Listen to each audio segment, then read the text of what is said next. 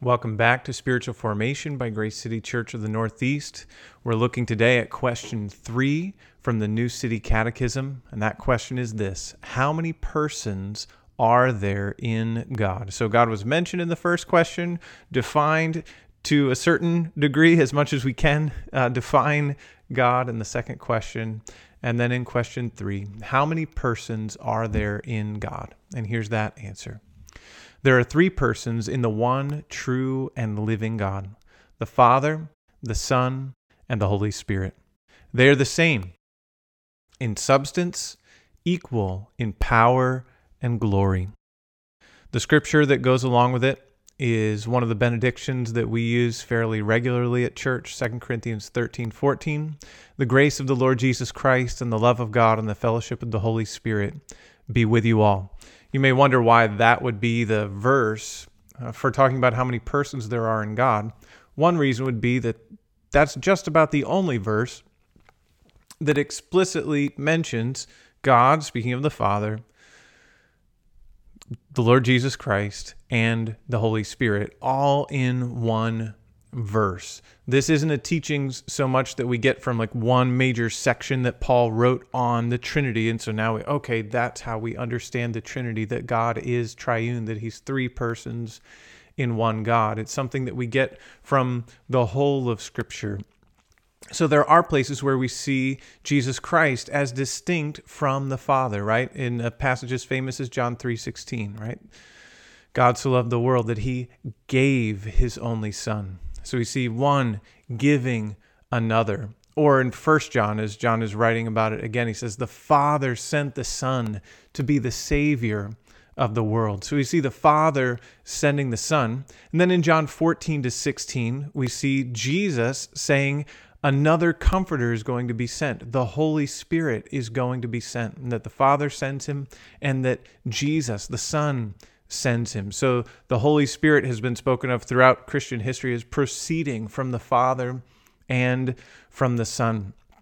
And so we see these three persons, and it can be really tricky, especially for children, but not only for children, also for us as adults, uh, to go, well, how does all this really work?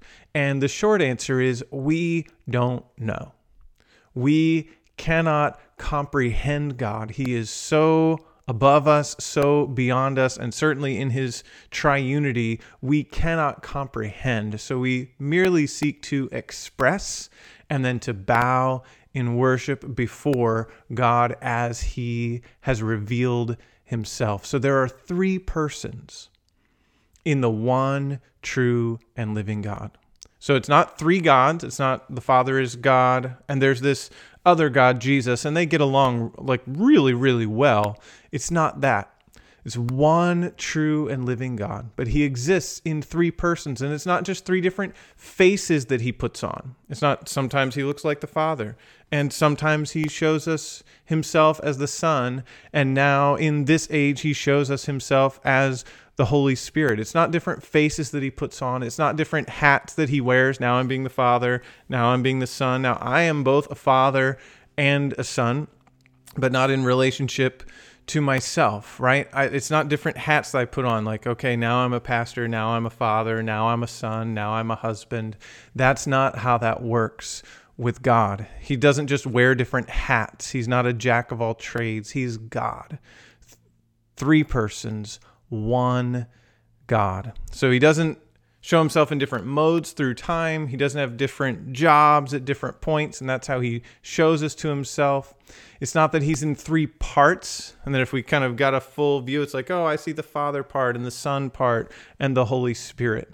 Uh, people have tried to use illustrations like the sun. You know, you can see it, and you can, but you can see rays that seem to be distinct from it, and you can feel heat from it. And say, well, see, that's like God, and it's actually it, it's not like God. Any analogy that we try to use to understand the Trinity fails. Uh, and if we go too far with it and and don't give up on it, then we end up being heretics uh, and we're not interested in being heretics. So there are three persons in the one true and living God the Father, the Son, and the Holy Spirit. And they're the same in substance.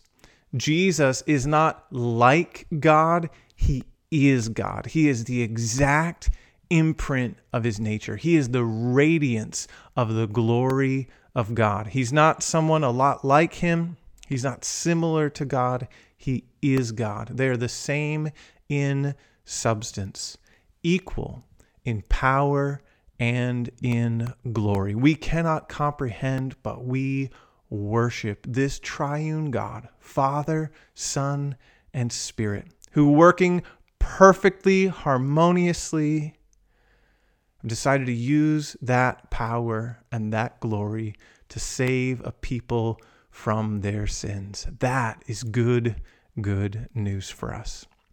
And we'll close as we always do with the prayer from this question and answer.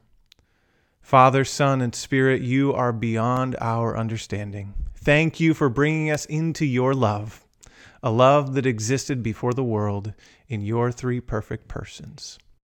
Amen.